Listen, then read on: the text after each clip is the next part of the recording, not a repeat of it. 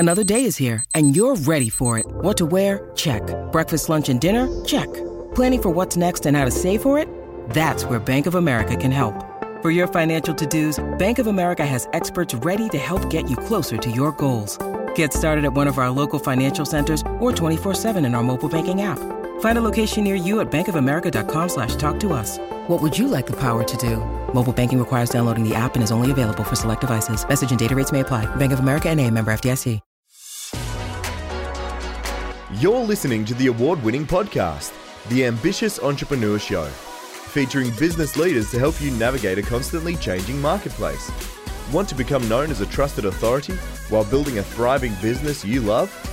The Ambitious Entrepreneur Show will show you how. Here's your host, Anne Marie Cross. And welcome to another episode. Now, let me ask you a question. Did you know that each and every one of us has a voice archetype and that your voice is your branding?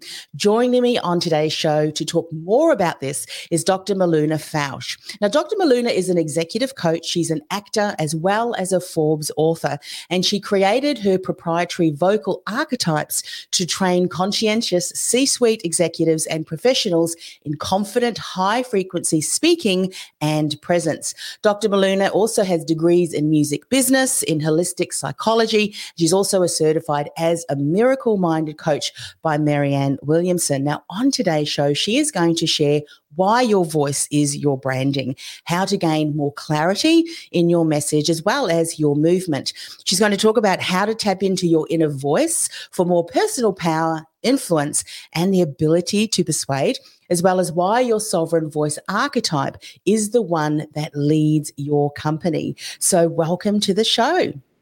I'm delighted to be here. Thank you, Anne-Marie. Tell me a little bit about the journey that you had to come up with or to start to realize that uh, each of us, when we're talking about our voice, and our voice is something that we use each and every day to communicate, uh, there's archetypes around that. Tell us the backstory and, and how you came to know about this and then put your proprietary vo- vocal archetypes together. It was through all my years of studying spiritualism and religion, and I realized that we have four phases of life, or four aspects. So, for example, a woman, I have the maiden, the young girl, I have the mother phase. Whether we're actual mothers or not, we're giving birth to careers or companies. Then we have the good queen, the sovereign age range, and then we go into the wise woman or the elder. And all of these years of being in love with the voice, listening to the voice, paying attention to how we express, I realized those archetypes could be applied directly to a recipe for each person. Which aspect, which group of ingredients do you use to lead your company, on a media interview, in the boardroom, et cetera. And it's slightly different for every venue and every stage that you're on. Mm-hmm. Wonderful. So for people who may have heard about the term personal branding and it's important, the way that you present yourself, that's all something that we know that we've heard others speak about and the importance of that. But they may not have considered that your voice is also very much part of your branding as well. Talk about that and, and the impacts that you have seen once people have started to realize the voice, my voice, also can really contribute to the message and movement. Let's share more about this. Absolutely. We look a certain way. So most of us are visual and most of us can see, and we look at someone who's leading her company or his company. But what happens if the voice does not match? So, for example, sometimes I say, what if I said, hi, I'm Doctor Miluna? You would, that would be a disconnect. You would wonder why an adolescent, too high-pitched voice came out of my body. So I say our voice is our brand, use it for good. And when we get clear on our message, what do we do? Who are we here to serve? Let go of, release what I call static interference. which would be things like clearing the throat or having anxiety. It would be all those filler words, um, ah, like, so, you know, or words that we repeat that really serve no purpose. So I speak about being intentional and conscious, purposeful, and enlightened in the words that we choose and how we communicate what we're here to do. I remember, Miluna, years ago, I heard a story that someone shared, and I would often repeat that when I was sharing about the impact of how we're sharing our message. And I'm sure that we've all gone to uh, a particular seminar or a conference because we wanted to hear a particular topic. And that person who's on the stage may know everything there is to know about that particular topic. Yet the moment that they speak, whilst the words Words may be of interest to us, how they deliver that presentation can either enhance or intrigue us or distract us. So I think what I'm hearing you say is we may have a message to share, but how we share that in our voice, the pitch of our voice. So maybe we could dive a little bit deeper into that, because there was a lot of content that you shared in that.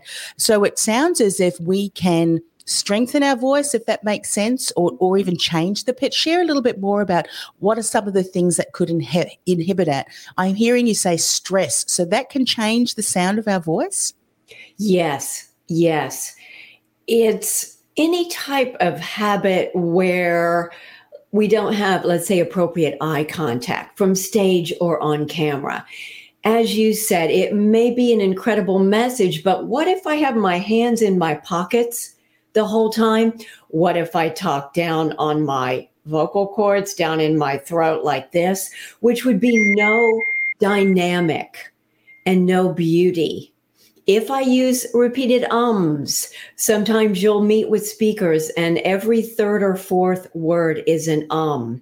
Mm-hmm. This says to me that they're disconnected and they're not in the present moment. That's when we're up in our head. We're not in our full body. I like to also invite us to think of our voice as multidimensional. So it's always up and out. It's not back and down or in the throat, as I was demonstrating, but it is active. So for me, the voices I want to hear and lean into have height and width and depth. I can feel the love. I can feel that it's authentic to that person. It is a healthy voice. It's well produced. And if we think about it, if I whisper, that's actually stressful and taxing to my vocal folds. So what do I take from that? That we're meant to fully express in the only way that we can, through our one in, what are we, eight billion people on the planet now? Mm, absolutely. So good uh, hearing you share those things and, and areas that we need to look at. Is there a place where, when someone is just starting to gain a bit of a deeper understanding of what you're talking about, a good place to start? Where should we start to do a check-in? Okay, what's happening with my voice? Uh, where do we start? I think it's three things I recommend. Establish a stillness practice or a presence practice. Some people call it mindfulness, but it's much more than our mind. It's you and I being able to be here right now. That's how we can active listen, actively listen, and respond versus react. The second is our breath. Most of us don't learn how to breathe correctly. And as a singer, that was so crucial, something that we do all the time. How do you deeply breathe? So imagine that you're expanding your lower belly, and imagine your ribs are expanded as well. Your chest is lifted. Your neck is long and lean to provide a perfect channel for that air and voice. And then I invite our listeners to record themselves. We cannot hear ourselves as other people do. So if you audio record and make peace with it, meaning I do not give you permission to judge, simply observe and witness. What do you love about your voice? what would you like to change or build or develop so that you can speak more of who you are and why you're here? Such good points there.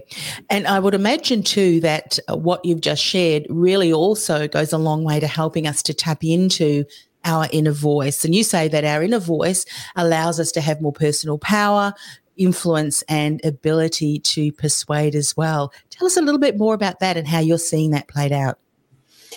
For me, the inner voice or the inner authority, some folks might say that's intuition. Or some folks say, that's my gut response. And we all have a different opinion or belief or a meaning when we say that.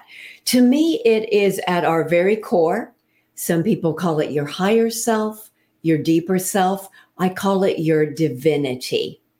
In society, we're taught to live outside in. Everyone has an opinion. Everyone has a belief. There are so many things you can do. Classes you can take, coaches you can hire. But the ultimate is, are you listening to yourself first? Your heart, your deepest self is the one that knows that next step. Who are you to work with? Who is your next coach? We must learn to live from the inside out because the inside is the one that knows our true worth and our true value. And I would imagine, too, what you were saying before about being still, about recognizing, about uh, recording your voice, listening back to that as well. A lot of those practices will help you to refine, to understand more what is working and, and possibly what needs to change. Have you found that to be true when people do start? Because listening to your own voice can be a challenging thing to do, can't it? I mean, I remember years when I started, for years when I we started our first podcast back in two thousand eight, my co-host would often listen back uh, to the quality of the audio and so forth. I never listen because I do it through a real critical eye, but that doesn't help, does it, to look at the various things that, hey, maybe I can start to change that a little bit. Is true. A lot of folks will say, oh, I hate my voice. So I invite us, let's not do that, right? As you said, step number one, let's begin to free ourselves from judgment in order to observe and just witness. Be as kind to ourselves as we would someone else. Now, studies show that eighty percent of actors, and I'm not sure how many singers, but many singers, we've had to come to peace with our voice. eighty percent of actors have fear of public speaking, if you can believe that, and don't like their voice. So it's something that we come to terms with and we learn to exercise. I work out my voice just like I do my body because, of course, you can build a better voice. You can open up the range. You can open up the volume. You can open up the energy on your voice, so that you begin to feel better. And then, as I said, make peace with it. And that's step number one. And the more you like yourself, I promise, the more you will like and accept your voice as well. Love that. You talked about breathing too. And, and I would imagine that breathing is so, I mean, breathing is important. However, speak a little bit more about that, because for some people it really is the awareness of and then changing even the, the breathing patterns. I remember, I think, to a couple of conversations that I used to have with my mother was to breathe deeper into, as you said, so that your whole diaphragm, uh, but it was very narrow for her. And so for someone that's not done that, it feels very foreign, yes? It does. I think most folks breathe very, it's very shallow. It's a very shallow breath. Some folks think it's here, I believe, our shoulders, or we're lifting up, or it's up, which of course causes stress and a higher pitch. And that's not a centered voice. That's not a voice that is anchored in the body. So I invite us to literally right now, think of your big toes. Center in your body. And of course, your voice is not in your toes. But to me, your voice is your instrument and it's your entire body. When we're on stage, your whole body is present and accounted for. So if we can reframe it to think of our energy and to expand versus up or down, it's not really that. It's this beautiful expansion. You can even lie down on the floor. You can put a book on your lower belly and practice moving that book up and down. You can also lean over from the waist so that you can feel that midsection and you can feel the natural expansion of your body. That helps us feel what it really is, which is to take a deeper, more centering, more beautiful, life-enhancing breath. And then I would imagine that as you're doing that, uh, there's a way to control your breath so that you don't sound like, you know, Mount Vesuvius with wind gushing past, if I can use that expression. Yes, I think of it as manage. I don't like the word control because I think it might, we might think we're stopping our air. And when we get anxious, of course, that is what we do. We stop or we pause. So I'm asking us to pause just to allow for a fill up, the diaphragm, the lungs, even the lower belly. I'm also filling my belly. And then it's a nice quiet air. As you saw, we open our mouth, we drop the jaw a bit, we get very still and very centered. And then I simply allow that breath to come in. So it's always in and out, that beautiful, you can think of, uh, of it as a bellows, in and out. Just like your heart is always pumping, we've got to give out and receive back, give and receive. And that's the in and out breath as well. So constant motion, no stopping, no pausing, no time to overthink. Mm-hmm. Now, this might sound like a, a strange question, but I'd, I'd love your opinion on this, or if it has any relevance.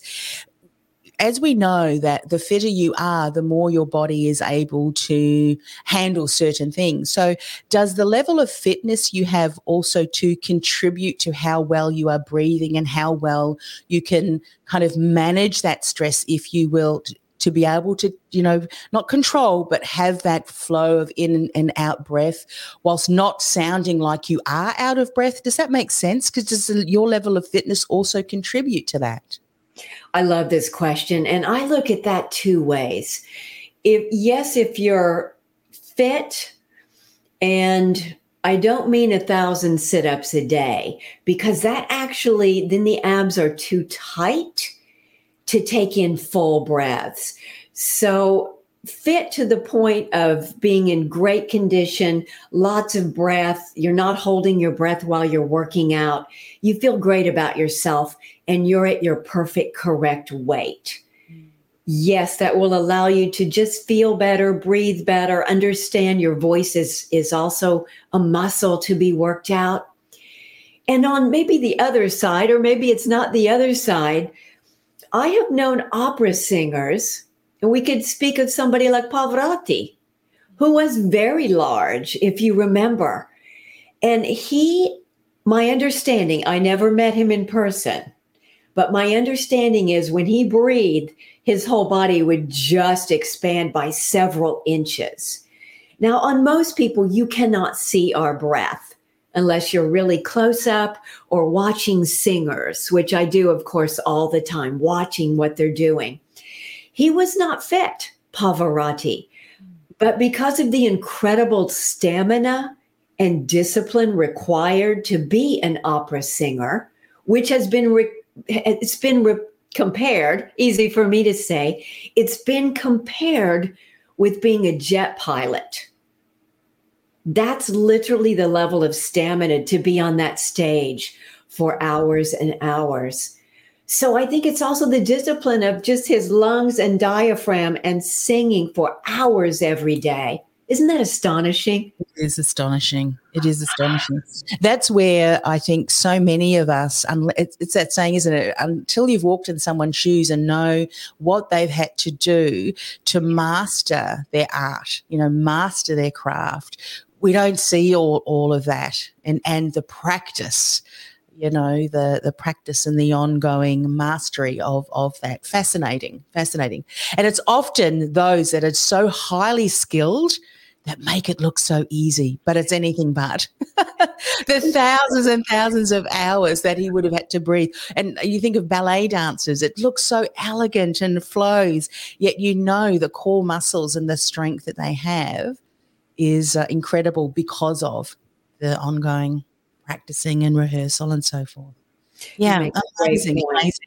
Um, I, I have just come from, uh, oh, from a couple of weeks where I've had a cold, and it's not until you cannot speak and you do speak and all of a sudden you just start coughing that, that you realise just how much you need your voice. And it, for me, who does a lot of speaking as part of coaching and podcasting, to have that voice be taken away uh, and not being able to be used is, is something else, isn't it? It really is quite confronting. So love today's conversation. My voice is still not one hundred percent, but at least I'm able to, to, to have a conversation today. So let's talk about why our sovereign voice archetype is the one that leads your company. What's your sovereign voice archetype? Thank you. The sovereign would be the good queen or the good king. And that's that's maligned a lot in society. It's usually the evil queen. But the true sovereign or leader, that queen or king, is, in fact, it can be a bit impersonal. Why? Because you're doing what's best for the entire company or your entire business or your entire retail store. So it can come across a little bit impersonal at times. It is, as we mentioned earlier, the voice of, it's the inside voice that knows your worth. You know the vision, you know your superpowers and your genius. At least that's what we're here to remind you of. And it would be a voice that would be strong. It would be a voice that would be pretty easy and a voice that I could trust. It would be a voice of authority and credibility, because the boss, ideally, she has the training, the experience, the background, the love, the passion, all the hours, the energy, the love, the money, all the classes we've ever taken, every coach we've ever hired is in that voice. And so it's less emotional. It's more commanding. It's a woman who would stand so tall and be dressed so well and so perfectly groomed that we know we can trust her and we want to follow her. That's the sovereign voice. I love that explanation. You know, as you were speaking, I- I'm reminded of conversations that I have had, particularly back in when I was working in the career industry, and women would often come to me and say, more so than men. I mean, men were still nervous when they went for interview coach, you know, interviews, but there was just something that they just went there and did their best. Yet women, all through that judgment, I'm no good, what if they ask me about all of those things? And when you think about it, that is going to come through in the voice, isn't it? It's going to come through in our responses. It's going to come through in our mannerisms. So all of the things that you're talking about there comes before, some of the reflection that we need to do comes before we even speak. What do we think about ourselves? Are we confident in the skills and in our abilities? Are we able to have a conversation and share with someone, say in the instance of a career and a potential employer? Are we able to share why we think we are the best candidate? How can we contribute to the, to the team? Because unless we understand that and are able to explain that, it's going to be very difficult for us to have that sovereign voice, if that makes sense. Yes? Exactly. It's something that we must practice and prepare, because most of us, as you said, especially women, we're, we're not so good at that. We're taught to take care of everyone else first. So if we can't communicate our, what I call our superpowers, and I train folks to know three or four at all times. And we need to be able to speak those in two or three sentences. Here is one of my superpowers. Here is what people tell me I'm great at. I've been told I do this really well, and this is how it will help the company. And that's why I believe I'm the best person for the job. And so we unapologetically show up with a clear, strong, confident voice. We don't do things like apologize. This costs us credibility. And I mean, what I mean by that is saying, I'm sorry. I don't know if you've been around people like that, but some folks just say, I'm sorry, I'm sorry. They apologize for their own presence. And I'm sure at this point, they're not even aware of that. But folks, you have nothing to apologize for. You are a beautiful creature. You're a divine being. Therefore, we need to remove that from making a genuine apology. That's something entirely different than saying, I'm sorry. That catches us off guard. That immediately lowers our credibility and our personal power. Things that um, you, you've just shared, particularly as an example that you have just shared, there's some other things that I know a colleague and I who used to work in the, the career space too would often say there's some things that we can do that would inhibit our ability, to, as you said, to step forward confidently. One of them is, as you said, to apologise, to say sorry.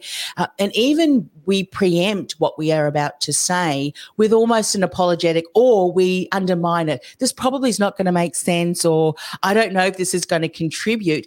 That kind of um, phrase before you even say that is going to have people thinking, well, this is probably not going, and it could be the best idea that anyone has put forward in the team.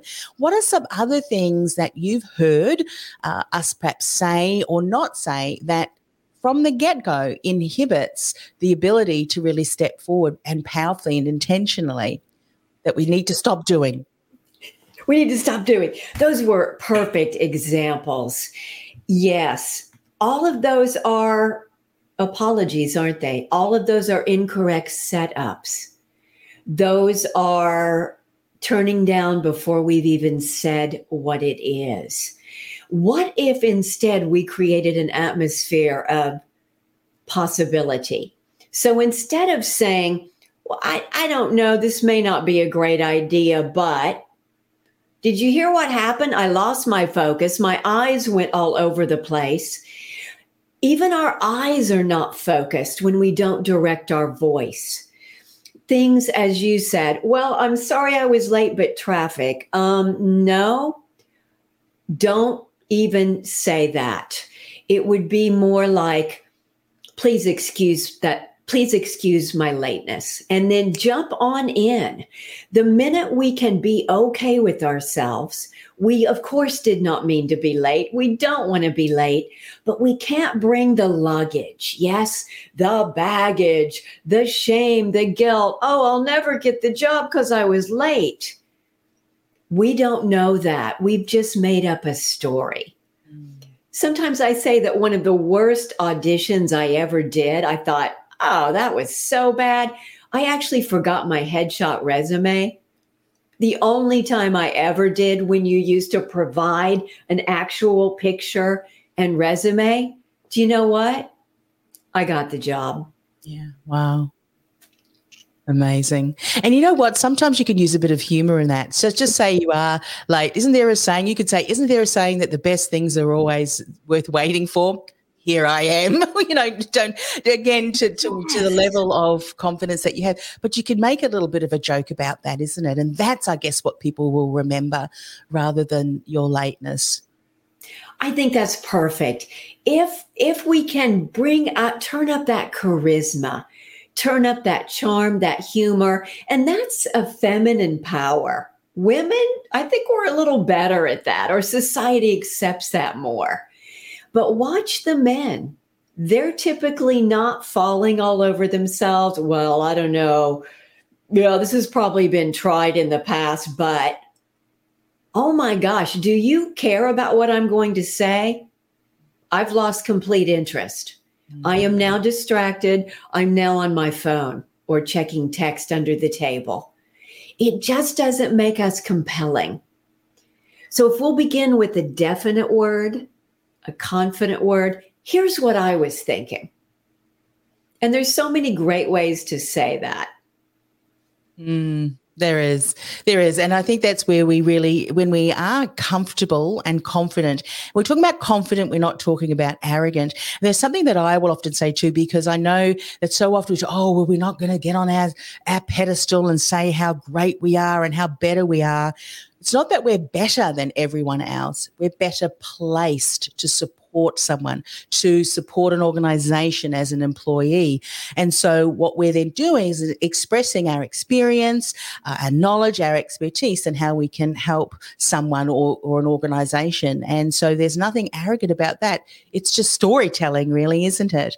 And are we supporting ourselves in creating the right environment that enables us to share that story in the best way, that it does connect and it leaves an impression, a lasting impression, but the right lasting impression. Yes? That is correct. It's the what impression do we want to make? Because we can make a bad impression.